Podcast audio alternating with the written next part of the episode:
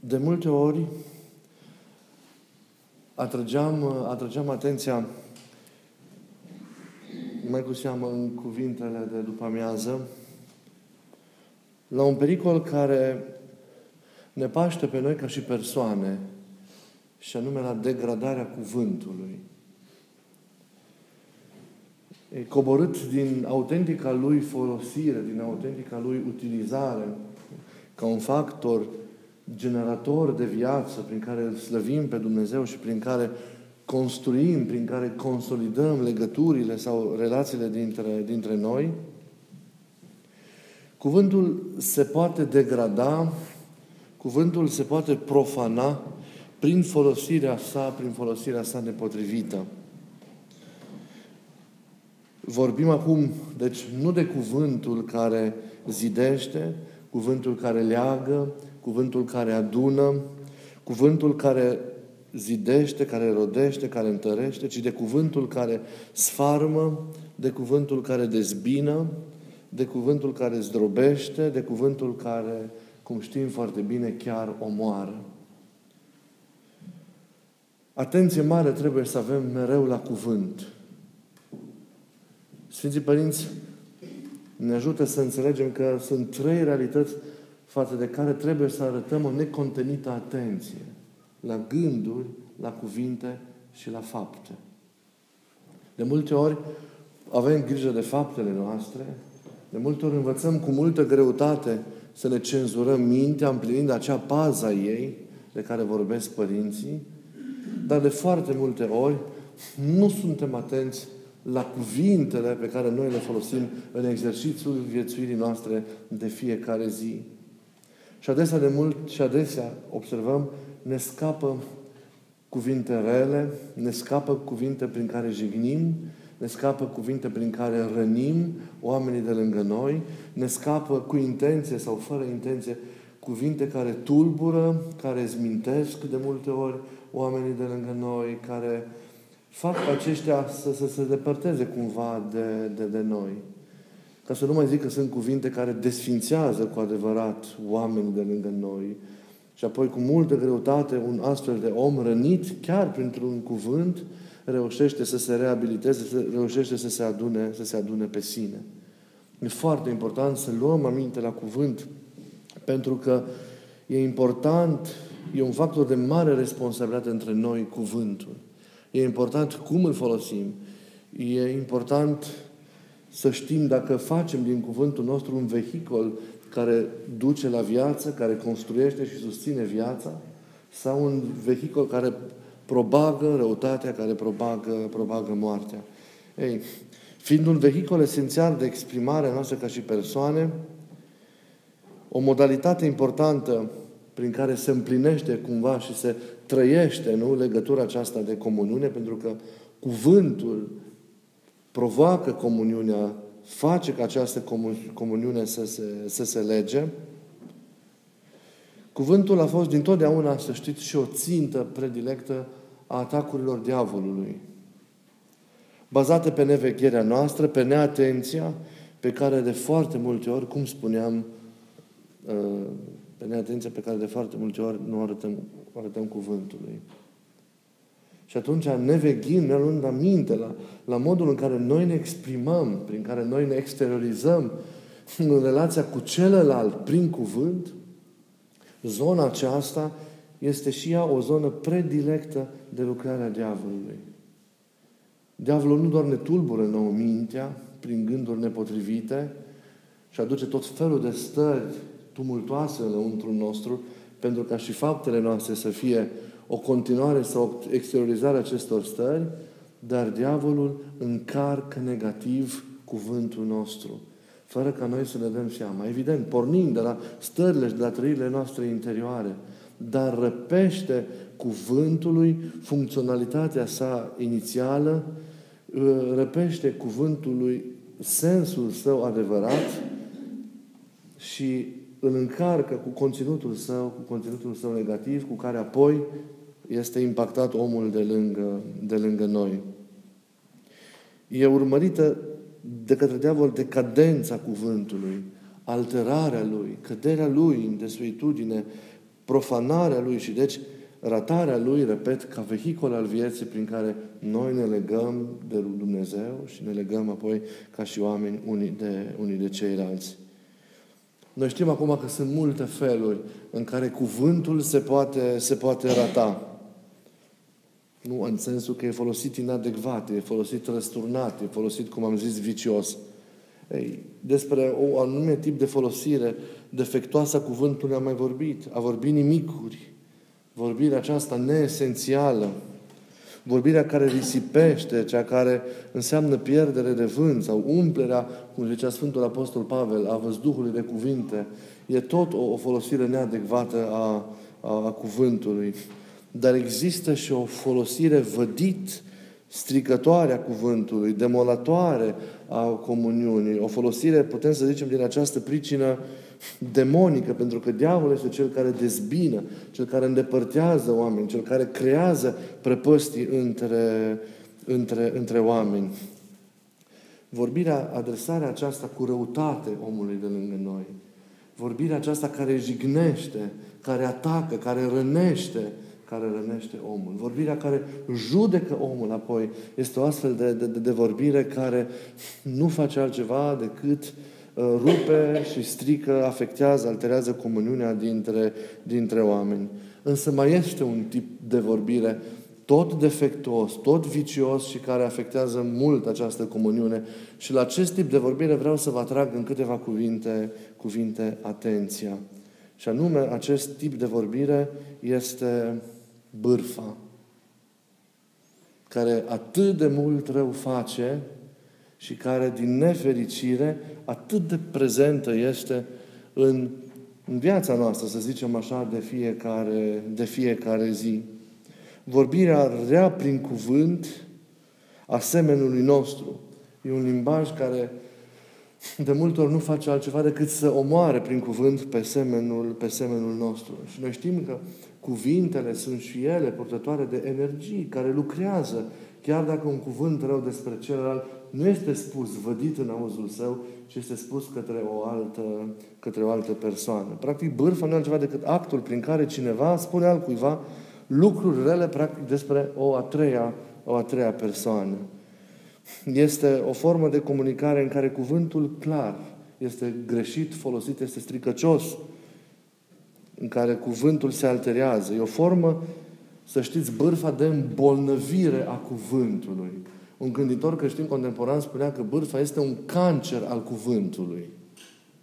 Când vorba este folosită în felul acesta, este o vorbă care devine un vehicul al morții, care poartă moartea comuniunii în, în ea doar, deoarece scopul rostirii este denaturat. Răspândirea unei imagini negative despre acea persoană, evident, sub aparența mincinoasă a împlinirii sau a săvârșirii, a săvârșirii unui bine. Fie că subiectul bârfei respective este adevărat sau nu este adevărat, esența bârfei este această răspândire a unei imagini rele despre cineva în absența sa. De aceea, Bârfa în limbajul popular mai este numită și vorbirea pe la spate, sau gurărea, sau vorbă mincinoasă. Noi în limbajul bisericesc o mai numim clevetire, o mai numim limbuție și mai are și alte, și alte denumiri. Este, repet, un adevărat cancer al cuvântului care generează efecte, efecte negative în comunitatea oamenilor respectiv și la un plan mai mare la nivelul de societate, la nivelul, la nivelul de lume. Suspiciuni, tensiuni, certuri, polemici, nu câte nu se nasc din acele cuvinte rele, răutăcioase, spuse pe la ureche despre cineva. Toate, toate acestea pot ajunge mai târziu la acte de violență gravă, chiar și la, chiar și la moarte. De aceea, Biblia, să știți că se preocupă mult despre, de bârfă în sensul în care o, o sancționează atât în Vechiul Testament cât și în Noul, în Noul Testament.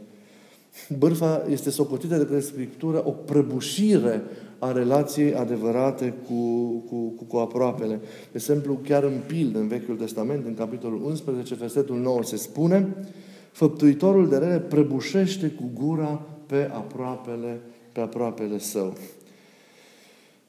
Când a apărut bârfa? De unde a preluat omul capacitatea aceasta de a bârfi, de a minți, practic că minți de cele mai multe ori când bârfești. Și când? Evident, în urma căderii. Dar mai exact, sau care a fost sursa, cu ghilimele de rigoare, de inspirație pentru bârfire a omului?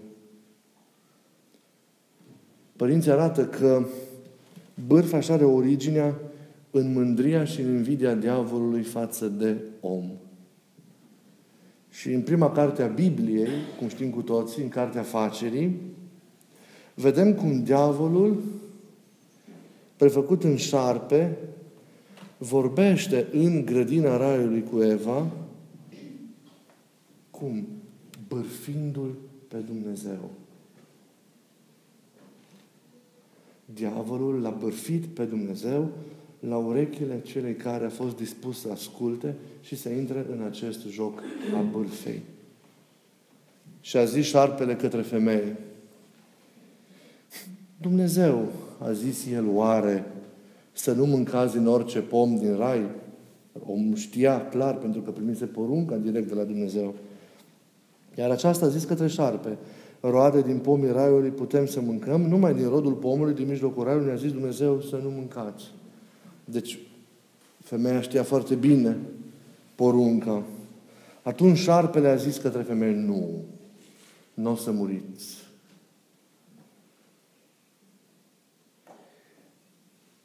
Dar Dumnezeu știe că în ziua în care veți mânca din el, vi se vor deschide ochii și veți fi ca El, cunoscând binele și răul. Diavolul l-a bârfit pe Dumnezeu, l-a făcut în urechile omului mincinos pe Dumnezeu. Nu e adevărat. Ce asculți? Te minte. El nu vrea să fii ca El. Tu mănâncă, că o să fii ca și El. De ce trebuie să asculți? Și a mâncat și a dat și bărbatului. Și sau spune și au mâncat amândoi. Găsim aici esența aceasta a bârfei. Colportarea unui lucru rău despre cineva cu anumit scop. Diavolul lasă omului de înțeles că Dumnezeu este mincinos. Doar pentru a reuși să o păcălească și să o determine să mănânce din pomul din care Dumnezeu interzisese. Ei, acceptând bârfa, omul devine la rândul lui un potențial, potențial bârfitor. Și acest lucru se vede imediat după ce mâncarea aceasta a avut loc și după ce Dumnezeu află că primii oameni au călcat porunca. Când întreabă Dumnezeu pe Eva de ce au călcat, de ce au călcat porunca, răspunsul pe care, pe care primii oameni îl dau lui Dumnezeu conțin și o parte de bârfă. Adam răspunde, nu eu sunt de vină, femeia pe care tu mi-ai dat-o. Tu mi-ai dat-o. Da? Femeia pe care tu mi-ai dat-o mie, aceea mi-a dat din pom și, și eu am mâncat. Așadar, după Adam, Eva era de vină că el mâncase. Iată că primul bărfitor este bărbatul. Ca să nu mai pune la socoteală faptul că răspunzând așa, el aruncă indirect vina pe Dumnezeu. Tu mi-ai dat-o. Adică, tu mi-ai dat-o. Ca să... Așa. Iată, Eva face apoi același lucru, dă vina pe șarpe, ca și când ea nu ar fi avut niciun aport la, la, libera, la libera ei alegere. Iată, cei doi protopărinți ai neamului omenesc, în urma căderii, inspirându-se, inspirându-se de, la, de la diavolul, luând aminte la primul bârfitor, mă lipsindu-se cu răutate de la el, devin primii, primii bârfitori ai, ai, ai lumii. Și de atunci, bârfa a continuat să provoace nenumărate probleme societăților omenești. Mereu și mereu și mereu. În această situație a bârfei, cuvântul e încărcat cu o putere destructivă și e îndreptat ca o armă împotriva fraților și împotriva, împotriva surorilor.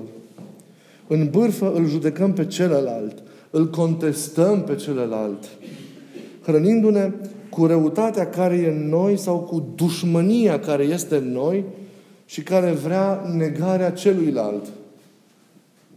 În bârfă se inventează multe lucruri se calomniază, iar cuvintele, având greutatea lor, îl influențează fără dar și poate pe cel care le ascultă sau îl inspiră cel puțin să, să gândească determinat la adresa cuiva. Vedeți, e o mare minciună tot ceea ce se propagă acolo, acolo în bârfă. E o răsturnare a adevărului. O violentare a, a, a adevărului. În bârfă se interpretează subiectiv faptele sau cuvintele cu pretenția că sunt obiective. În bârfă se răstălmăcesc multe mesaje. Se, realitatea este prezentată în chip răsturnat, de cele mai multe ori prezentată în chip egoist, este prezentată cu rănită fiind cu boldul acesta al unei foarte mari, foarte mari răutăți. E paradoxal că oamenii nu mai știu să vorbească despre lucruri frumoase, despre lucruri adevărate, despre lucruri luminoase, despre lucruri importante, atunci când se întâlnesc unul cu celălalt, atunci când au timp să petreacă împreună unul cu, cu celălalt și simt de cele mai multe ori nevoia nefirească de a vorbi atunci când se întâlnesc despre alții. Și a vorbi nu constructiv, știți ce zic despre ceilalți, ci a vorbi, ci a vorbi cu această răutate, cu, cu acest nefiresc despre, despre alții. E o diferență între a constata realitățile din viața celuilalt și a dori sub forma unui sfat reciproc de a interveni pentru a-l ajuta și judecata și răutatea și așa mai departe, toate acestea care, pe care le conține, le conține bârfa.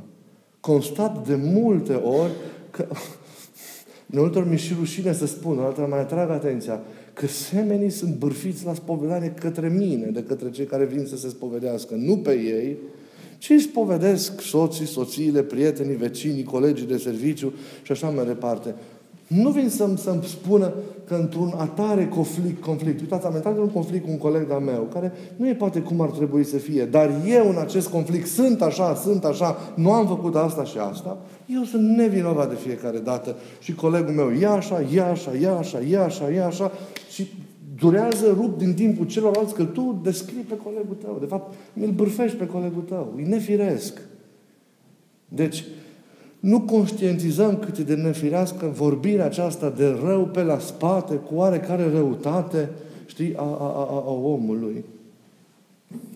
Bârfa izvorăște dintr-o inimă netăiată împrejur, cum zice Sfântul Pavel. Dintr-o inimă care nu este convertită încă, care e incapabilă de să privi realist pe ea însăși, de a-și contempla propriile micimi, propriile opacități. Bârfele dinamitează, aruncă în aer, să știți, comunicarea adevărată cu, cu oamenii. Strică legăturile și probabă în chip nefiresc și nemilos răul în relațiile dintre, dintre noi. Atât de mult se bârfește peste tot. Peste tot. Mai că oamenii, ce ziceam, nu mai sunt în stare să se întâlnească și să vorbească despre lucruri esențiale, despre lucruri frumoase, chiar dacă sunt mărunte. Avem atâtea teme despre care vorbim. Dar când ne întâlnim imediat, ai auzit, ai văzut, știi și începe genul ăla de, de dialog care e nefiresc. E normal că ne interesăm unii de alții, că ne mai punem întrebări unii despre alții, că trebuie să știm unii de alții. Dar e diferență între această vorbire curată și sinceră despre celălalt și vorbirea aceea cu răutate, care se simte și, și se vede și așa mai departe. Vorbirea aceea viciată despre, despre celălalt. Nu-i destul doar să facem, să nu facem răul ca fapte împotriva celuilalt. Dar trebuie să avem grijă și la cuvintele pe care le spunem despre celălalt. Pentru că cuvintele trădează o inimă netăiată împrejur. Pentru că izvorăși dintr-o astfel de inimă, zice Mântuitorul. Din inima ta izvorăsc toate răutățile acestea. Și trebuie avut grijă la gând. Gândul despre celălalt. Nu mai și cuvântul întruparea gândului. Nu trebuie să tolerăm gândurile despre oameni. Și oamenii greșesc. Noi greșim, în primul rând, înaintea tuturor oamenilor. Dacă sunteți meriți cu adevărat, ne vedem pe noi greșind înaintea tuturor, nu pe alți oameni greșind. Dar oamenii greșesc. Și trebuie să avem putința aceasta de, de, de, de a nu judeca, de a ierta, de a trece peste, de a asuma cu răbdare oamenii. Ai judeca, ai condamna, ai bârfi, înseamnă a le tăia șansa lor de a accede la altceva, de a se corecta, de a îndrepta, înseamnă a tăia șansa unei comuniuni adevărate cu omul de lângă tine. Nu, nu iubești pe omul pe care îl bârfești. Dacă îți iubești cu adevărat copilul, sunteți părinți, Dacă îți iubești cu adevărat fratele, sora, mama, tata, te deranjează când este bârfit undeva copilul tău sau mama ta sau soțul tău. Și tu însuți sau însăți nu faci acest lucru ca să-ți bârfești propriul copil. Pentru că te doare că iubești. Dar când poți cu ușurință să vorbești de rău despre altul, înseamnă că nu iubești omul. Înseamnă că ți se pare că iubești. Că ți se pare că stai în iubire. Dar încă n-ai ajuns să ții și să-ți pese de omul de lângă tine. Pentru că ajungi să-ți pasă, să-ți pese de omul de lângă tine când te doare inima de omul de lângă tine.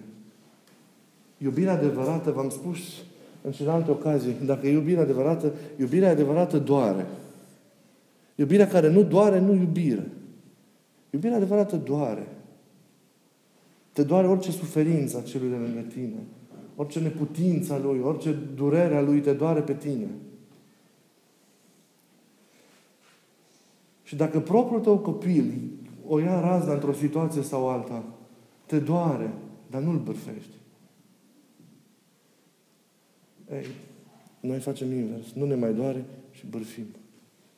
Și înseamnă că avem minus de iubire. Minus de iubire. Măcar să ne oprim din a vorbi de rău pe celălalt. Măcar să corectăm cuvântul și apoi, cu ajutorul nevoinței și al Harului, să pătrundem tot mai adânc în noi și să îndreptăm gândul. Pentru că de aici pornește totul. A vorbi de rău, a gândi de rău, propagă energii care, fără să ne dăm seama, strică. Nu strică relația, relația cu tine doar faptul că eu te-am jignit verbal într-un dialog. Și în momentul ăla ne-am rupt un pic. Dar și gândul rău la adresa cuiva, bârfa la adresa cuiva, chiar dacă el nu știe că e cel, acela că e bârfit, strică. Energia aia negativă lucrează și fără să-ți dai seama desface relația, o rupe. Frânge comuniunea.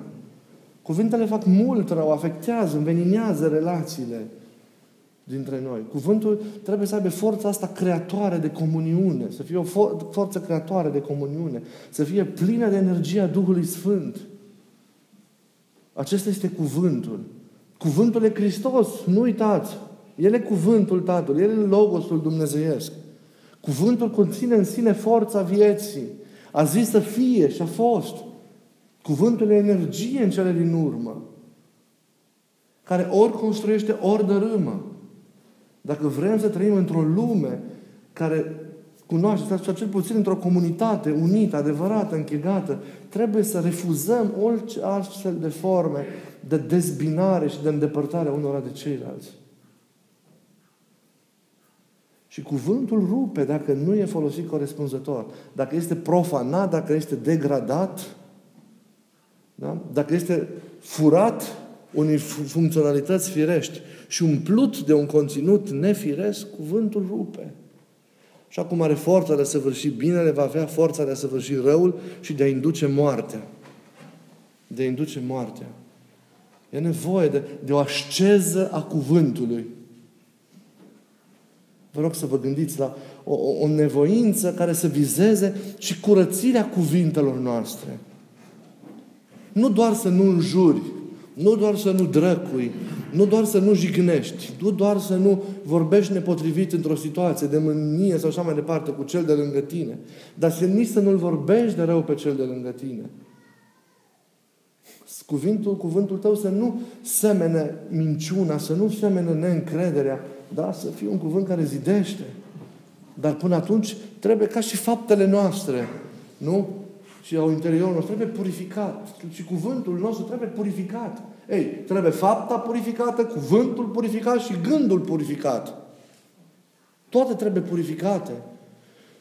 Cum ne păzim de fapte, așa trebuie să ne păzim și de gândurile și de cuvinte nepotrivite. Mai întâi le oprim în manifestarea lor și apoi curățim din interior cuvântul. Nu ca și la fapte. Ne oprim din faptele și apoi mergem pe fir până la gând și ne curățim și de indispozițiile rele, pentru că de acolo vin, de la gândurile acelea, da? lăsate să intre și care creează tot felul de stări tulburătoare în noi se nasc toate astea. Cauza aici, la minte. Dar să luptăm și pentru această, repet, rețineți, asceză a cuvântului. Asta nu exclude vorbirea frumoasă, gluma frumoasă, da? Eliberarea cuvântului de orice formă a răutății, care nu mai e partea lui Dumnezeu, ci e partea diavolului. Cuvântul trebuie eliberat de rău. Cuvântul trebuie purificat. Și trebuie să avem atenție și să ne ostenim pentru asta. Asta înseamnă asceza cuvântului. Să salvăm cuvântul. Să facem din el un vehicul al vieții, al comuniunii, al iubirii și nu al morții. Nu al morții.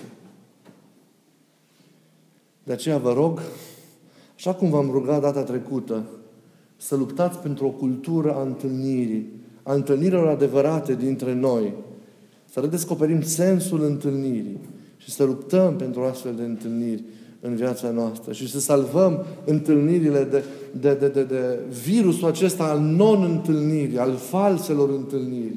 Să le recuperăm tot așa astăzi, vă chem și, și, și vă rog să luptați pentru o cultură a cuvântului autentic. Pentru o cultură a cuvântului adevărat.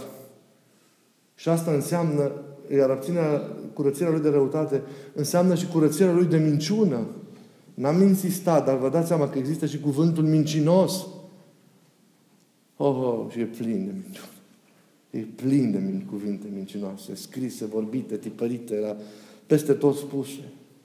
De la cele mai înalte foruri până la cele mai mărunte și nesemnificative întâlniri, cuvântul, minciuna iarăși, e un alt virus care degradează cuvântul, îi fură sublimitatea, îi fură superb, faptul că e superb, forța aceasta creatoare a vieții și, și inserează în el moartea.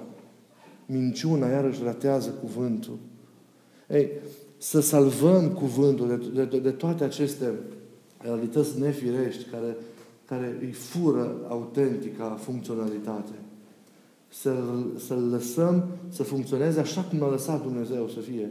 Un factor de comuniune, creator de viață, de legătură între Dumnezeu și între noi, între noi oamenii. Nu uitați, să luptăm pentru asceza cuvântului, purificarea lui și prin aceasta pentru o cultură adevărată a cuvântului, pentru o cultură autentică a, a cuvântului.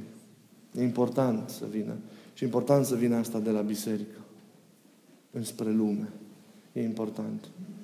Să ne curățească Dumnezeu cuvintele, ca prin ele mereu să mărturisim dragostea Lui și dragostea noastră unii față de, față de ceilalți.